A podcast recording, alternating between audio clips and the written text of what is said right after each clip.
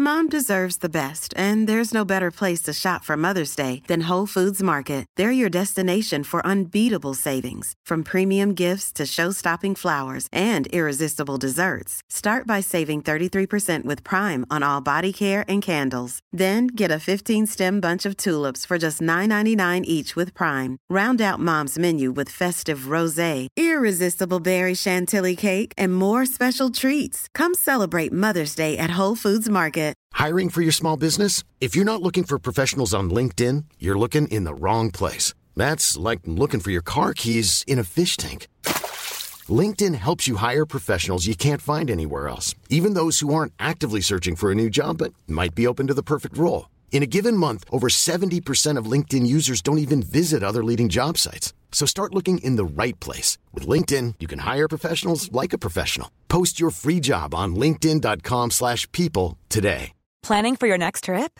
Elevate your travel style with Quince. Quince has all the jet setting essentials you'll want for your next getaway, like European linen, premium luggage options, buttery soft Italian leather bags, and so much more. And is all priced at 50 to 80% less than similar brands. Plus, Quince only works with factories that use safe and ethical manufacturing practices. Pack your bags with high-quality essentials you'll be wearing for vacations to come with Quince. Go to quince.com slash pack for free shipping and 365-day returns.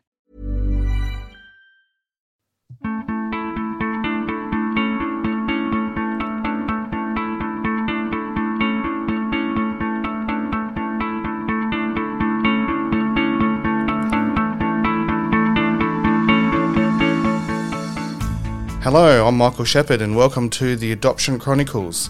I'll be bringing you weekly episodes where everyday people share their stories of adoption. Brace yourself, because not all of the stories you will hear will be Hollywood happy endings. You'll laugh, you'll cry, you'll be inspired by the courage and the, from the everyday people sharing their stories with you. No two stories are the same, and you'll come away with a better understanding of adoption and the open secret that we all share. You will hear from the adopted children as well as the adopted and birth parents. We also talk to adoption DNA angels that help people find each other. And in this episode, we are talking with Penny Matthews. Welcome to the show, Penny. Thanks, Mick. Uh, it's a real pleasure to be here. Very, very happy to have you. Um, so, you've got a very, very interesting story um, that we're looking forward to sharing with with the people. Um, where does your story start? Well, I guess I should start in the beginning that for me, which was um, that you know, for a very, very early age, as as with many adoptees, I knew that I was adopted, mine, Yep. me and my younger brother. And by the time I was about five years old, I understood what that meant. Yep. Um, that somewhere out there, there was a lady who'd given birth to me. Um, at the, when I was little, it wasn't really a big deal. There was another family of adopted kids at the same little school that I went to. Okay. Mum and Dad had some friends with some adopted kids a bit older than us, and I even had a cousin who was adopted. Cool. So I didn't usually feel like a freak like some people I think have experienced. Yep. And mum and dad were always really careful to tell us that we were special. But I was always still curious about my origins. Yes. Um, my, when mum and dad were selected to adopt me, one of the reasons they were given that they wanted um, that the adoption agency selected them um, to be my parents was that they had said that they would give me lots of opportunities for education because my parents were supposedly well educated, intelligent people who, and that I would potentially benefit from that. Yep. And mum had a university degree in science, which, you know, for someone who um, grew up in the 30s and 40s was, was fairly unusual Mm. um, back in the day. So um, I think they saw her as being a really good fit for me, and, and that proved to be the case. Cool. So I was born in the Royal Women's Hospital in Melbourne, not far from Melbourne Uni, and I grew up imagining that my birth parents were probably poor university students who fell in love but couldn't get married because they needed to finish their studies and start their careers. Yeah. So this is kind of the fantasy that I, that I carried around with me um, for quite a long time. So, you know, I had a, a reasonably happy childhood, but um, I did have to say, like again, like many adoptees, I didn't really feel quite like I fitted in in Yeah. a lot of places. Um, and while I adored my mum and got along with her very well, the, we didn't really have a close extended family, didn't see much of them. Cousins were a lot older than us. So, Right. um, and I always just really longed to meet people that looked like me, you know, that Yeah. I was related to. Yep. And, you know, I would look at women in the street and wonder if one of them was my biological mother Mm. and, and so I carried that around with me. And things started to change in 1984. Um, I was living in Victoria, been born in Victoria, and in 1984, as many of you know, um, they changed the laws about adoption. Yep. Um, I was 19 years old, so I was old enough then to apply t- to get my paperwork, uh, which I did, um, which was pretty nerve wracking, I must say. Yeah. So that all happened right at And the I time waited- where you were eligible Mhm. too. Yes, yes, the timing was was great. Um, I waited about three years to get it. Like there were so many people who wanted that information. Mm-hmm. It was a really long waiting list. So I remember eventually getting it. I had to go through like a phone interview and be counselled about it before they would give it to me. But eventually I got it, and it listed my birth mother's name, Yep. which um, you know I hadn't seen before, so that was pretty exciting. And my birth are listed as deceased, Oh, that's a uh, shame. which was absolute kick in the guts. I Yeah. can s- tell you. The other surprise out of all of that is that my birth mother's home address was in New Zealand, Oh, so turned out I was half Kiwi, there you go. which was you know quite a surprise. I hadn't expected that at all. Yeah. So, Um, did you grow up sporting, uh, loving of sport, or more academic, or definitely the academic type. Yep. Um, they were certainly right about that, that I was the academic type of child, and, and I certainly did um, take advantage of the education opportunities that mum and dad put my way. Uh, Yep. I went to um, a boarding school in Ballarat and I went on to Melbourne University and did a science degree, just like mum did. right? Mm. So, I guess the sporting connection with New Zealand didn't really did No. ignite any passions there. No, definitely not.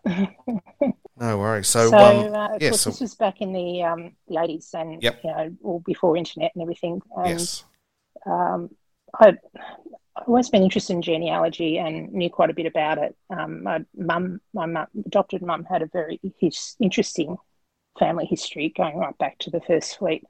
So I knew a Right. bit about it, but tracking someone in New Zealand was, you know, outside my, Mm.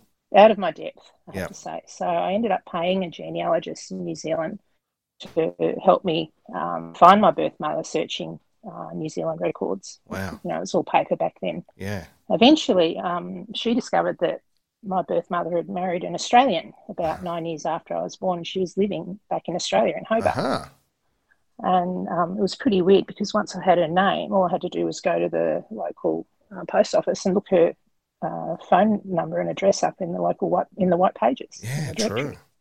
So it was, once I had the name, it was as easy as that. And were there many But- copies of her name? Were there, did, or was she pretty much by herself with her name in the pages? It was because her husband's name, she was listed um, with his initials and her initials. Ah. Uh, so there was no doubt about it being Yeah. the right one. And the other, the name was, it's not a particularly unusual one, but an unusual spelling. So right. uh, it was quite, and Hobart's not a particularly large place, No. certainly not back then. And so it was, it was not, not difficult to I know that I had the right Yeah. person. So once you have Um, mm-hmm. her name and contact details there looking at you, what type Yeah. of emotions were going through your mind? Were you nervous? Oh, I was I was scared, excited, elated, every all of those feelings, you know, which I recognised that if she'd come all the way from New Zealand to Melbourne for me to be born, yeah. I was probably a secret, Mm, probably if not her immediate family, then certainly all her friends and more distant relations, yeah. uh, because you know that's going to a lot of trouble. Yeah. Uh, so I wrote to her. Yep. I eventually wrote to her a very, very carefully worded letter along the lines of, you know, this is who I am. I was adopted. I was born on this date in this hospital. I think you may know my mother. Yep. Um, and if you do, you know, would you please write back to me? That kind of Yeah, yeah. approach, so that anyone could read that Yep. and she could deny knowing anything about it if she wanted to. Yep. Well played, I have Um, to say. So, and it worked. Yeah. And she wrote back to me. It took about six weeks for her Okay. to write back to me. Yep. So that was also fairly nerve wracking. Um, but I was, yeah, very grateful that she did. And it And- was, yeah, it was a lovely letter that she wrote to me. Nice. Um, and I was right. I was a secret. Not Right. even her parents knew about me. Wow. She had um, become pregnant while working in Australia Yep. and had gone back to New Zealand, then realised that she was pregnant and come back to Australia for me to be born. Uh, but her parents thought she'd come back for work again, Right. so she'd never told them. She'd never even she she'd married about, as I said, nine years after I was born, and she'd had a son. Yep. Um, so I had a half sibling, Yes. so that was exciting. But uh, she'd never even told her husband about me Right. he was a lot older than her. She was his second wife, and she told me that she tried to tell him on their wedding night, Right. but that he just brushed her off and said, "We both have pasts. We don't need to talk about it." Right. And, and she never ever tried again. Okay. So does that mean that you've have you met her at all, or you just I've met her once, Yep. um, the 28th of April 1990, which is 32 years ago, if you do Yep. the maths. I- yep? I was just turned 25 and I was planning to get married myself. Um, and yeah, she'd come to Melbourne for a school reunion, I think it was, or reunion Right. with some school friends anyway. And so she was able to find a spare day in her itinerary t- for me to come to Melbourne and, and meet her.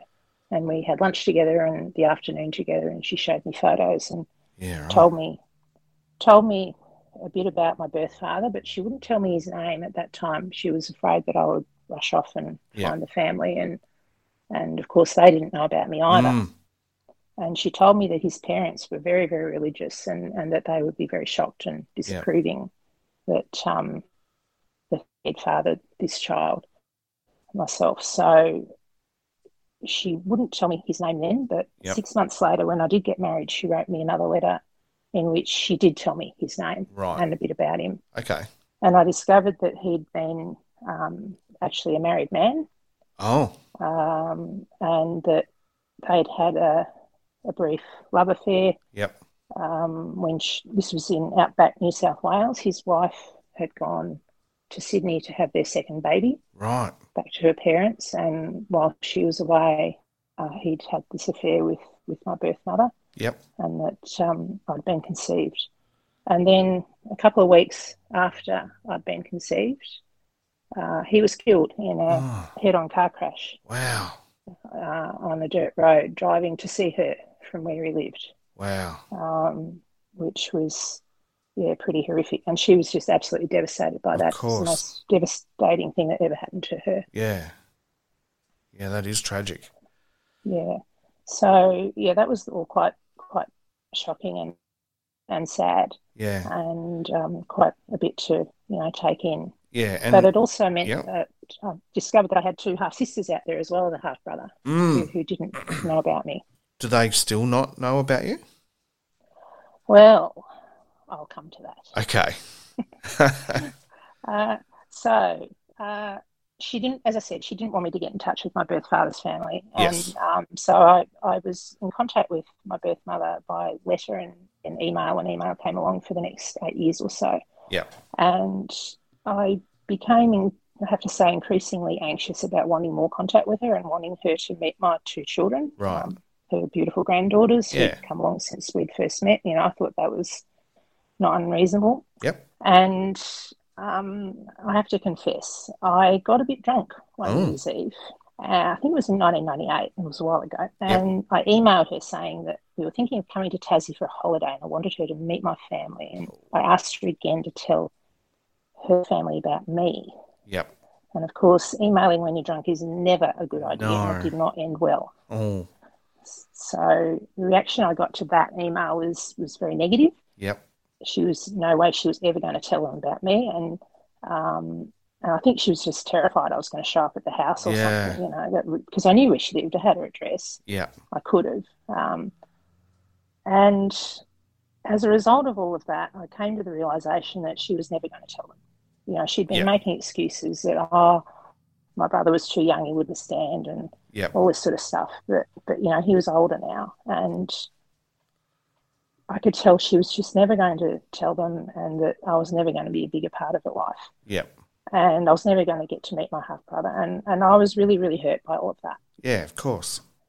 Yeah, and I stopped writing to her, and when and she stopped writing when I stopped replying because, and I think it just it hurt too much for both of us. Yeah. you know, it was just all too hard, Yeah. too emotional. I I just couldn't deal with it. Yeah. Yeah, it- it- I was also going through other things at home and with the kids and with you know just life in general. You know, it was Yep. challenging, and and I just didn't need that on top of everything else, so I stopped. Fair enough. Yeah, and I think she was the same. She found it found it painful Yeah. when she wasn't prepared to to face up to the embarrassment and the shame that she felt Yeah. and deal with that. And um, yeah, it's a pity that uh, Mm. that's that's an emotion that she felt. Um, however, things move on from there. I Um, do indeed. so how how did things progress from there? Well, once I'd stopped being in contact with her, uh, it was around the same time that internet genealogy became a thing, Right. and I started hunting for my birth father's family. Yeah. And of course, back then, when we started doing genealogy on the internet, there were no rules like there are today about not publishing the names and details of living people. Right. And I came across a family tree that was very detailed and matched all the information that my birth mother had given me about my birth father and his family. And I eventually made contact with this tree owner whose um, wife turned out to be like a third or fourth cousin of mine Wow. and he the members of the, my you know immediate family so i told him my story because i knew he didn't know anyone and he Yeah. was really intrigued um, by it and a couple of years later in 2001 he let me know that my father's mother had recently passed away and knowing now that both of my birth father's parents were were um, gone I felt it seemed like the right time to start making contact with the family Wow. it Yep. felt like a, a turning point. Yeah. So, and I was still not, you know, still not in contact with my birth mother, and, and I was really keen to meet my, particularly my two half sisters. Yes. So, again, the phone book came out, and I um, rang my aunt Right. out of the blue on a Saturday afternoon, mainly because she was like, I, I knew where she was, and she was easy to find in the phone book again. Yeah. And uh, I was extremely nervous, as you can imagine. Okay, But yeah. luckily for me, she remembered um, my birth mother crying at the funeral of my Right. birth father. Okay. She um, was apparently very, very upset, and she, you know, they were all there, and uh, and so it, was- it was, you know, quite clear in her mind. And as soon as I said her name, she believed me Right. it just for her that all fell into place. But the trouble with my aunt was that um, she she's a bit of, a little bit controlling at times, and she Mhm. didn't want to put me in contact with my sisters. And Right. she didn't want to upset her former sister-in-law, and Yeah. didn't want to upset the apple cart or, or tarnish her baby brother's um, reputation in the family. You know, he Yep.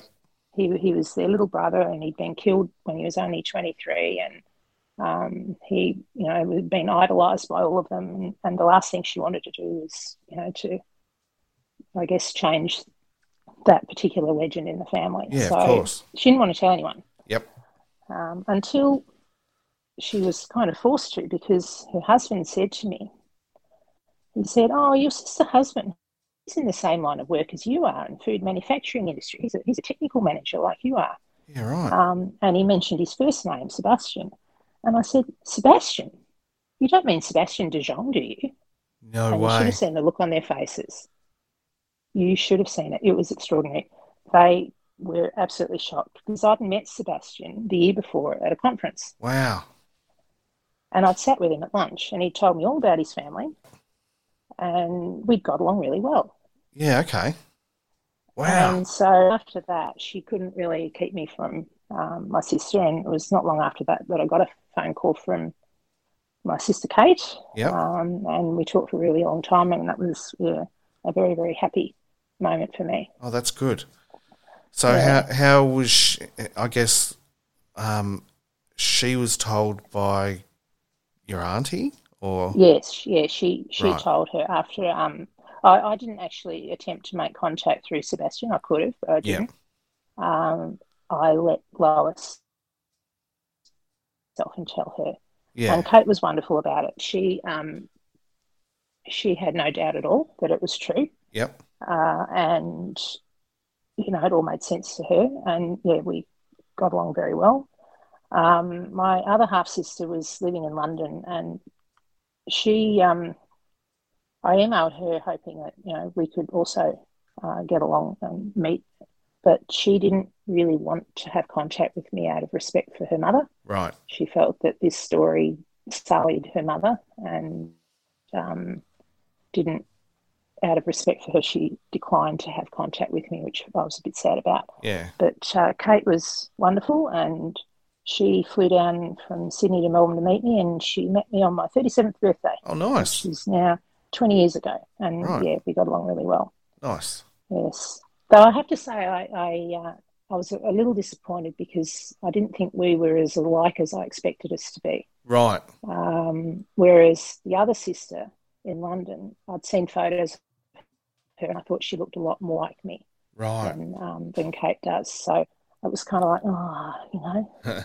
still haven't really quite got what I'm after, which is someone who looks like me and is more like me. yep But anyway, we got along well, and I've just figured that Kate, you know, she took after her mother, and I took after. I know I take after my mother a bit as well, so Right. I figured that that was why we didn't really look so much alike. fair enough too and Mm. did you how close were they to the picture that you'd formed in your mind over all those years as well Oh, well, I knew so little about them that it was hard to say, uh, you know, what I was expecting. Um, I guess in some ways, very close uh, Yep. to what I'd hoped for. Um, I mean, Kate's lovely; she really is, Yep. and um, and she's very warm and caring and generous person, and, and you really you couldn't ask for a better sister. cool Mm. that's what you want that's a perfect outcome It is, yes. Yes. And then uh, two years later, I think it was, I um, received a letter from my Uncle Don in Queensland. right Now, this is my birth father's older brother. okay Now, my aunt, as I say, being being as she is, she hadn't told Don about me. Oh. Um, again, um, Don being also religious, like his parents had been mm-hmm and still, you know, in the religion. But um, and she'd been afraid that he would, you know, just disapprove and say hurtful things. right So she hadn't told him, but he'd heard about me from their other brother, and eventually, basically bullied the other brother into giving him my address. Because Right. Don was actually delighted to find that his younger brother had failed another child, and he was very, very keen to get to know me. And Okay. uh, and he was lovely. He was Cool. absolutely not anything like the way Lois had painted a picture of him to be. yeah Very keen to get to know me, and we got along very, very well. He was smart. He was he would tell me stories. He told me all about his kids. He has uh, four children, yep um, my cousins, and he wrote to me regularly. He emailed me regularly. We must have exchanged, I don't know, a couple of hundred letters and emails over the years. And but being up in Queensland, he was up in Harvey Bay at that time, Yep. and I was living in country South Australia at the time right and it was just you know the thought of by then I was I was divorced and supporting my family and the thought of you know getting up there was just all too hard yep um, but as I say we were in lots of good communication he even sent me CDs that his son Randall had made his son Randall is a professional musician plays okay um, fiddle and guitar, plays a lot of trad, uh, Irish music, and a bit of Bach. And I just loved all that sort of music. I thought Cool. it was great. yep And then Randall even used to call me up sometimes for a bit of a chat. And I used and I saw photos of his sister Jane, and I looked quite a bit like Jane, so that was exciting. yeah nice Mm. So it went on like this uh, 2014, I think, is the next date that comes to mind because that's when I finally did get north Right. to Queensland and meet Yep. Uncle Don and all his family. Uh, and that was just great. Uh, so that, let me think, that's what, about 12, 11 or 12 years after I first heard from Don back Right. in when he first found out about me. And how did all that go? Uh, it went really well, and I got along with them really well, and I stayed with them, and I stayed with um, cousin Jane up in Rockhampton, and I met uh, Randall and his two kids down Yep. at uh, Coolum Beach. Uh, they came up to be, meet me, and yeah, we all got along really well, and and they told me lots of stories about my birth father, and and uh, it was I really finally felt like I was becoming part of the family. Cool. Yeah, up until that point, yes, I'd had contact with auntie, my auntie in New Zealand, in um, Port Pirie, and yes, contact with my sister Kate, but you know, all- everyone was so far away. Yep. Didn't get to see people much, and uh, but to spend a couple of weeks with this family, you know, all different parts of this family, after having had such a long, you know, letters and email communication with them, I really started to feel like I was belonging somewhere, which was a first, Yeah, right. uh, and that was really special. Yeah. Mm. And has communication continued with those guys? Certainly has. Excellent. So the following year, um, Yep. Randall got in touch with me again, saying, you know, he was with his dad at the time, and they'd been talking about me, and that his dad would very much like to see me again, Right.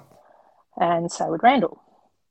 And I thought, yes, too. So I booked a flight for Yep. the Melbourne Long Cup weekend and uh, went up to stay with Uncle Don and his family again. And uh, Randall came up as well from Brisbane. Yep. And without sort of putting too much of a, a uh, point on it, and Randall and I fell in love. Oh, Yes. And we got married a year later. right on. Congratulations. in 2016. Yes, and I have to say it was it was just so natural. You know, we were already family. We we had no secrets. I've been hearing about all Randall's escapades for the last you know 14 years, and uh, and we had this this thing where we we thought that we both inherited the same kind of mindset. That you know we had this genetic relationship that meant that we understood each other better than anyone else had, Yep. and uh, and we just got along so well. Right. So it, it really worked. Nice. So then comes the fun part. Now it gets fun. Yeah, oh, yeah. Right. So um, two years after we got married, yep. um, I said to Randall, why don't we do our DNA? Find out just how much we've got in common. It'll be Right. fun. It'll Let's be do it." fun. Yeah. Famous make last fun. words. Famous last words. We got our results a few weeks later, and as you've probably guessed by now, we were shocked to discover we had absolutely no shared matches and no shared DNA. Wow. Yes. And I had all these names of people on my list of matches that I'd never heard of, all these surnames that I was like, who the hell are they? Right. And I guess this starts the next chapter too, doesn't it? Very much, very much. Yes. So I spent the next two days uh, going through my matches and working out well, if Colin wasn't my birth father, then who was? Right. and figuring out the answer to that question. Now, this is before I knew anything about Adopted in Australia and before Diane Cuff and before I knew anything about the tutorials. Yep. But the method I used was essentially the same principle because one of the things I studied at university was genetics, and now you don't have to have studied genetics to be able to do DNA, but it certainly helps. Yep. And uh, I, I- and having done a lot of genealogy as well, I had a pretty fair idea of how to go about it. Yep. So I was able to put my matches together and work out that my birth father had to be one of six Bateman brothers from Bega in New South Wales, Wow. and which was, I can tell you, quite quite a surprise. Yeah. Uh, so I got in touch with one of, once I'd worked that out, I got in touch with one of the cousins through Facebook, which obviously is not the ideal way of doing it. Yep. But I um, I knew that all of the brothers were deceased, Right. so That's a shame. there wasn't ever going to be a chance to meet my birth father. Yep. Um, so, you know, probably less risky an approach than uh, it would be if I was trying to make contact with a birth father Yeah. who was still alive. So, anyway, I got in contact with a cousin and she put me in contact with her father, and that turned out to be very, turned out very well um, Okay. because he was really, really helpful and he knew the family really well, obviously. Yep. And uh, we were able to narrow down which one of the Bateman brothers was my father. Right. And of course, though, I um, still wasn't in contact with my birth mother at the time. Yep. So I couldn't very well ask her, but um, we were fairly confident that we knew that it was Robert Bateman. Right. Did that make you want to touch base with your birth mother? Well, it did. Uh, of course, I Yeah. la- wanted to ask her, and I felt I couldn't. But luckily for me, um, I'd also had come up as a close match one of my cousins on her side of the family. Right.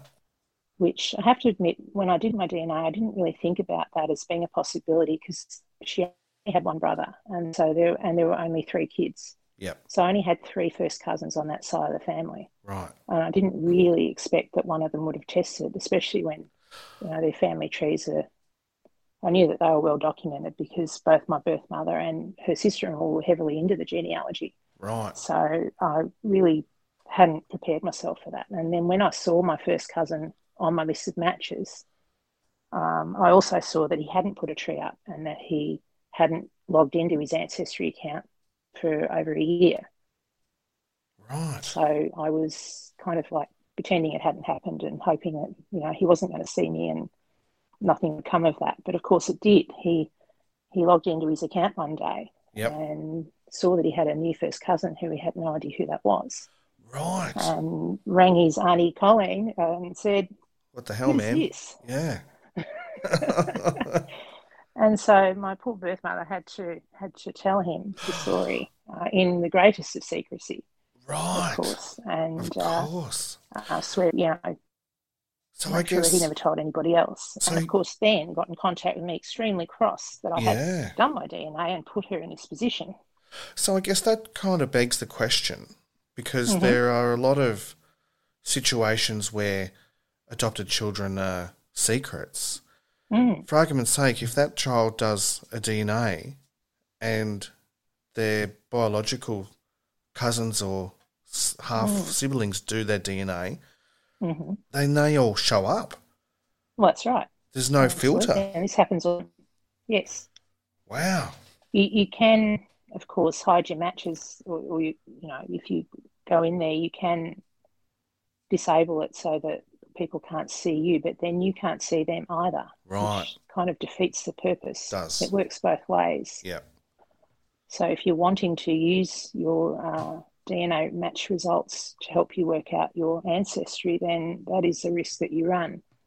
And Yeah. um, There are no more secrets. Yeah, That's right. It's it's especially if there's not many cousins, you know, in a family where it's a big family and there's lots of cousins, it's a little easier to get away with. But Yeah. in this situation where my birth mother only had one brother and three nieces and nephews, uh, Mm. then it was, was must have been fairly obvious to my cousin that of what was going on, which is why he contacted her. Yeah. And did um, that confirm, I guess, the new news, the new evidence of your birth father?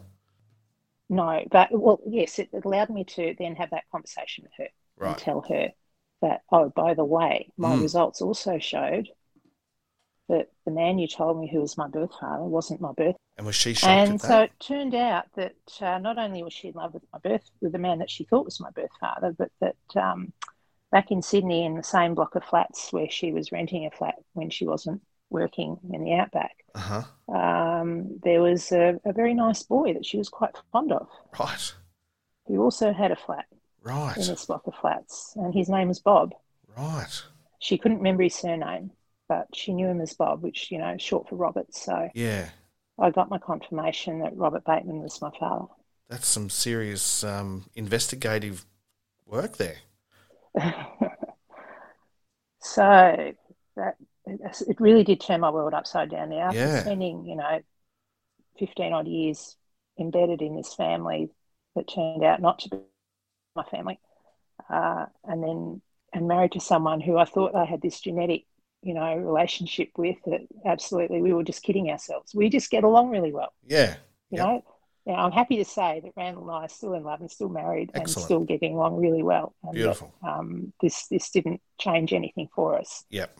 um, but uh, yeah, Do it you made us still- realise that we were Yeah. kidding ourselves. That's for sure. Do you still maintain contact with um, that family? Well, of course, because Yeah. now I'm I'm a daughter-in-law. Absolutely. You know, I'm, I'm yeah, I'm still part of the family. Yep. So the my sister's who's not Oh, of my course. sister Yes. is my cousin-in-law, except that Yes. she is still my sister because you Yes. don't spend 20 years being sisters with somebody and then no. stop. True. and and it was lovely because that was actually the thing I was most worried about when this all Yeah. came out was how do I tell Kate that I'm actually not her sister after all? Yeah. And we rang her and told her and Sebastian and um, and they were actually great about it. And she sent me a card afterwards, um, and it said something along the lines of you know to my sister by another mother and father. Ha. Beautiful. So that's how we are sisters by another mother and father. Yep. Excellent. and uh, we we just recently caught up in Canberra uh, and spent the weekend together, um, the four of us, and it was yeah lovely, really Cool. lovely. That was the first time I'd seen them after all the COVID lockdowns, Yep. so that was great. Oh, very cool. Mm, so So all this so I DNA was back in searching. contact with my mother, sorry, Yes. Sorry. Go ahead. uh, and and I have been ever since. So Right. that that renewed our relationship, Cool. and we're still back to emailing and talking. She still, of course. Isn't prepared to tell my half brother he still doesn't know I exist. So Right. and I realise that she's just never going to. And um, I'm a lot more at peace with that now, Yep. and a lot less anxious than I was when I was younger, uh, which I think has helped our relationship a lot. Yeah. Definitely. Um, yeah, and also got a whole new um, family, which I've been getting to know these last couple of years, uh, Yep. the Bateman family Yep. and there's a lot of them. Um, and the really um, lovely thing about it is that finally I know who I look like. Uh, Ah. I found photos of my grandmother and great grandmother, and I look so much like them. It's extraordinary. And uh, I, I spent all my working life in the food industry, mainly in the dairy industry. Okay, Yep. working in dairy factories as Yep. a quality manager. Okay. And it turned out that my grandfather, um, grandfather Bateman, was a dairy farmer and a cheesemaker Wow. who had a property out just outside of Bega, behind the, the Bega dairy factory. And I worked for Bega Cheese for five Wow. years. So, you know, it's just extraordinary the, the things that the coincidences that have, have sort of come down the line. Yeah. there. And then, of course, Coincidence. um, you know, I'm half Irish, which because they're all Irish Catholic descended Ah. families, which you know Randall's delighted by. You know, he always wanted to marry an Irish girl. He's There you go. in love with the Irish music. Yep. So here he is. Suddenly, he's got an Irish girl. So I'm Really? half Irish, half Kiwi. I'm not quite sure where the Australian comes in anymore, but anyway, half Irish, half Kiwi, and all Australian. I There we think go. Would be the answer there. Yep. Yes. So the Mm. DNA searches and all that genealogy sparked a flame Mm. underneath you, I assume, by the looks of that. Absolutely. And um, I, Randall had a, a friend who was also adopted, and I convinced him to do his DNA and helped him work out who his parents were. And I really enjoyed doing that, Yep. and it was really rewarding. And not long after that, I came across the um, AIA website uh, or Facebook page, Yep. and Diane was on the, the hunt for volunteer angels, and so I volunteered. And I've been working with her on cases uh, helping other adoptees since August of 2020. Okay. Cool. Uh, I've also solved quite a few cases in my own family, um, Right. where I've had matches who who didn't know where they fitted in, and and that's been yeah really interesting. Yeah. Uh, my most recent case, uh, not really a, a, case as such, but the most a, a very recent one was that I um, opened up my DNA results last year, August last year, Yep. and discovered I had a new match, a new very close match, Oh. and um, this turned out to be my new half brother Shane, Oh. who um, was also on my also a bateman. We we share the same father, Right. so and he was also adopted. Right. So I am wondering, you know, how many more siblings we've got out there because my birth father was single until he was 48 Oh. and always okay. had a girlfriend. Right. So there could be more of us yet. Who knows? Yeah, so that was really exciting uh, to find that I've got a, a younger brother that I can actually get to know and uh, Yeah. and be part of his life as well and his family's life. So that that's quite recent. Um, So yes, very, very exciting. I've been helping Yep. Diane with, with cases. I've done about, I think, 15 with Diane now, and I Cool. really, really enjoy it, get a lot out of it. and everyone would be different and unique, I assume, Oh, absolutely. Yes, yes. because I think if anything is common, that or a common thread that runs through the adoption stories is that every single story is unique. I don't think Yes. there's a possibility that two stories could be the same or similar. Even might be a theme, but as far as the uniqueness goes, I think because even my sister and I were both adopted. Uh, our stories are completely different, um, and it would be the same across the board. It's certainly my experience. They're all different. Yeah, Uh, yes, don't get me started. I'll be here all night. yeah, that's it. So I guess with that, um, if somebody's thinking about starting their DNA search, hmm um, what advice would you have for them? What would be the first step? Well, first of all, the advice that Diane gives around, you know, not contacting people until you know who they are and writing letters, that's really good advice. Letters are a much, much better way to approach um, than, you know, a phone call out of the blue or a message on Facebook or anything like that, especially if, if it's a birth parent. Yep. Uh, I definitely support that approach. For me, look, the, I think the story out of, of for me is that patience. You've got to be patient, and you, and take building relationships with new family when you do find them. It takes a long time. Yeah.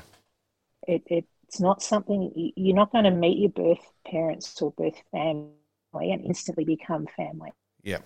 you, you need to build up sh- trust and you need to build up shared memories and stories. Stories are so important.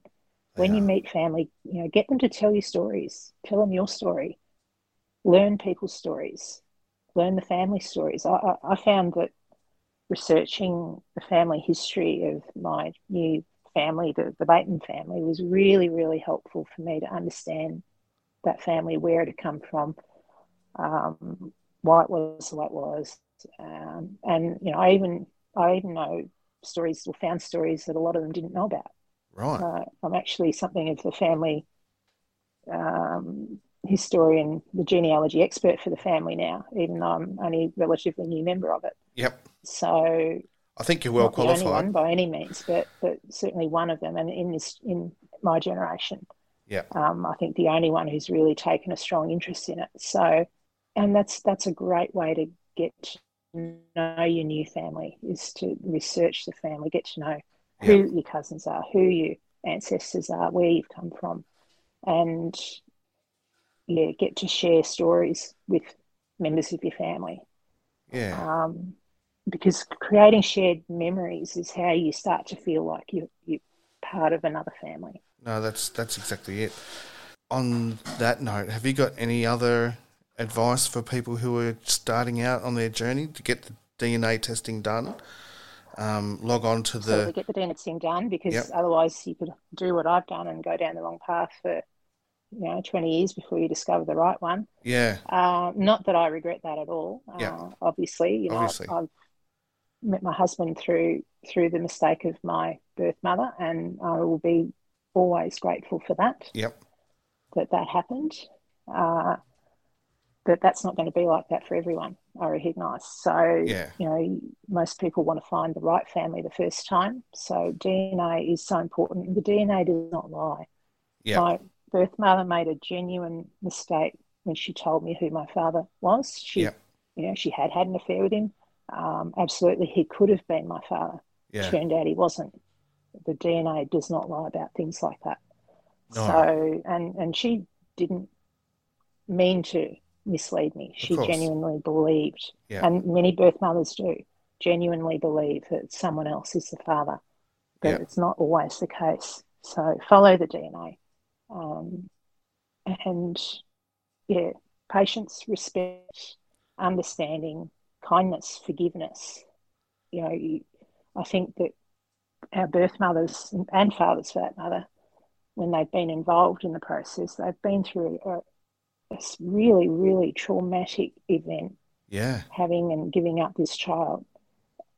I don't think any of us can begin to imagine how traumatic that was for them. No. And if you go in there and, and like I was when I was younger, angry and demanding and Mm. you know wanting more, um, they're just going to push you away. It's not going to work. Yeah. Yeah, and don't write emails when you're drunk. No emails when you're drunk. That's right. that's that's it. Lesson number one: don't hit Control Enter. uh, thank you very very much for sharing your story with us, Penny. Um, My pleasure. it's been yes quite a journey um, ups and downs and some uh, yeah interesting turns but um, and thank you for your work as a dna search angel um, may you continue working with the with the people who are needing your assistance um, thank you very much for being a part of the adoption chronicles Thanks, Mick. My pleasure. That was Penny Matthews and her story of adoption. Uh, if you've got any stories that you'd like to tell, please hit us a line or drop us a message on the Facebook page. We'd love to hear from you. And until next week, stay safe.